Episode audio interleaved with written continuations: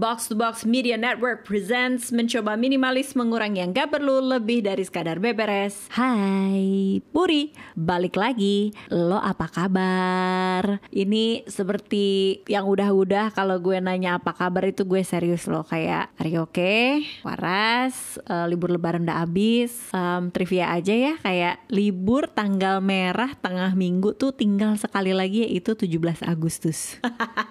Selama 2022 habis itu kita liburnya selalu dapat di weekend termasuk uh, libur Natal dan tahun baru itu tanggal merahnya di weekend. Jadi uh, puas-puasin ya kemarin liburnya uh, kita udah masuk gaspol kerja lagi. Tapi juga bersamaan dengan itu walaupun Jakarta macetnya luar biasa, orang-orang udah kombinasi WFO, WFH, tapi udah ke mana-mana gitu ya. Teman-teman kita atau bahkan lo bisa jadi udah ngerasain apa yang disebut bubble burst di dunia startup. Aduh, gimana nih grup gibah WhatsApp grup teman-teman kantor? Gue yakin sih lo pasti udah lah ngomongin startup di guncang bubble burst. Um, gue mau kirim peluk dulu nih buat lo terutama yang kena dampaknya atau udah tulis status open to work di LinkedIn atau bahkan udah ngisi Merce Bank app. Shout out to e-commerce. Emang goks kalian tuh ya uh, solusi gitu. Jadi dan gue tuh kalau ngeliat formnya e-commerce gitu orang-orang yang ngisi atau yang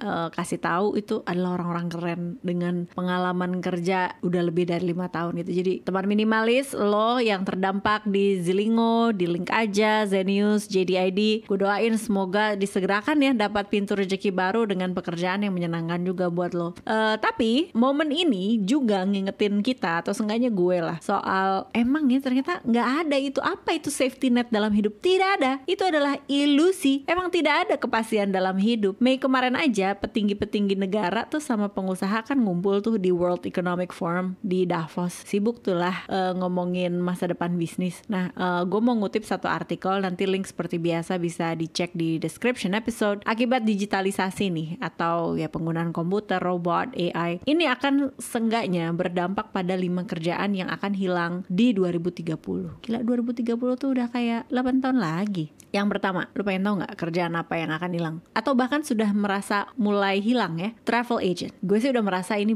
mulai apa ya? Mulai nggak relevan lah gitu. Karena sebenarnya kita kalau perjalanan personal ya, atau seenggaknya grup kecil, kita booking tiket pesawat, kereta, hotel itu bisa pakai Agoda, Skyscanner, bisa pakai Traveloka gitu. Jadi apakah kita akan butuh travel agent? Semakin kecil gitu ya keperluannya. Dua, profesi yang akan hilang di 2030 adalah kasir. Ini trennya jelas kelihatan di Eropa atau Amerika Serikat gitu ya banyak kasir model self service gitu kita bawa barang-barang kita belanjaan kita ke kasir terus kita uh, apa input sendiri gitu ya. Pakai barcode di scan tut tut tut tut gitu. Terus akhirnya kita input semua hasil berapa habis itu kita bayar pakai kartu kelar deh. Kita bawa keluar nggak butuh mbak-mbak lagi yang ngebungkusin atau apa mbak-mbak kasir gitu atau mas-mas kasir. Dan pembayarannya semua dilakukan cashless. Tiga telemarketer. Nah ini gimana ya gue bilangnya? Ambigu gitu. Kayak hilangnya profesi ini semacam diamini banyak orang yang punya handphone kecuali yang memang punya profesi sebagai telemarketer karena kerjanya hilang. Kenapa? Karena banyak dianggap ganggu ya. Orang lagi meeting atau lagi kerja tiba-tiba ada nomor karena telemarketer nggak pakai nomor lokal aja ya pakai nomor handphone juga. Pas diangkat oh ternyata nawarin dan ngomongnya ngebut gitu ya kayak baca skrip. Jadi untuk orang yang ditujunya dianggap ganggu sementara dari segi perusahaan atau korporasinya oh iya ya ternyata pakai telemarketer tuh makan biaya guys soalnya bayar orang gitu. Nah ini sudah dan akan semakin digantikan dengan chatbot atau spam messages. Gue mempertanyakan tingkat efektivitasnya sih tapi seenggaknya si orang ini dalam bentuk orang akan digantikan atau sudah digantikan dengan chatbot uh, chatbot. Sama aja nyebelin ya sih menurut gue tapi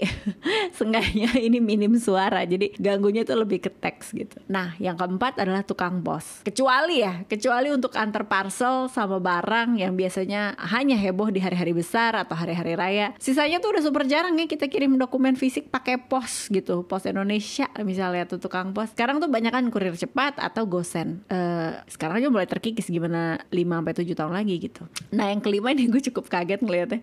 Wasit sepak bola atau olahraga lain jadi Anda yang punya cita-cita ya karena sudah sadar diri tidak mungkin jadi pemain bola. Ya udah deh saya jadi wasit aja gitu supaya bisa lebih deket sama lapangan dan jadi boss match. Pikir-pikir dulu karena sekarang aja VAR sudah dipakai ya untuk Liga Eropa. Besok-besok nyusul nih olahraga lain um, tenis, rugby, artificial refereeing ini akan menjadi favorit untuk olahraga apa pun karena ketika wasitnya bentuknya manusia dianggap oleh asosiasi resiko errornya juga tinggi sehingga memperbesar potensi drama atau pertengkaran atau chaos. Nah jadi tadi kan gue sebutin lima ya kalau lima profesi ini akan hilang dan digitalisasi makin gencar ini karir kita fokus ke mana nih baiknya? Nah berita bagusnya dari semua yang udah gue ceritain adalah bersamaan dengan kerjaan yang hilang akan muncul juga kok pekerjaan baru sebagaimana kita juga baru kenal kerjaan selebgram atau influencer akhir-akhir ini.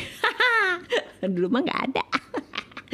Apalagi angkatan Facebook ya. Boro-boro influencer mau taunya begitu ya udah ada Instagram ya. Yang perlu diingat adalah uh, kemampuan untuk fleksibel dan keberanian pivot karir. Itu adalah kunci. Kalau uh, lo ada cita-cita semakin tidak mau terkalahkan lagi ini gue mengutip penulis Martin Ford. Dia bilang karir yang banyak bersinggungan dengan kreativitas kegiatan mencipta dan interpersonal skills akan lebih panjang umurnya. Jadi di area seni science atau healthcare care atau tenaga kesehatan ini oke okay lah gitu atau dianggap umurnya jauh lebih panjang lah. Kenapa? Karena secanggih-canggihnya robot, secanggih-canggih komputer, nggak ada yang bisa ngalahin empati dan sentuhan manusia. So I think um, good night, good luck. Ini akan menjadi episode untuk kita mikir bareng-bareng ya kayak abis ini kita bengong bareng ya kayak ya ampun nasib gue bagaimana nih di masa depan gitu.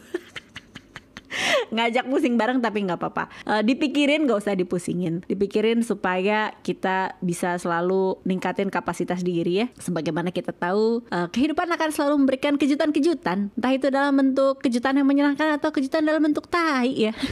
Jadi kita mempersiapkan diri saja. Uh, semoga terus dibukakan pintu rezeki semoga kita nggak jadi pribadi yang bitter. Kita jadi orang yang selalu cari peluang dan bertumbuh. Share episode ini kalau lo suka dan please kasih review bintang 5 di Spotify lewat HP supaya gue sama Avo ini makin semangat ngedatengin tamu-tamu keren dan juga bahas topik-topik seru. Thank you for listening. Puri out. Bye for now. Mencoba minimalis.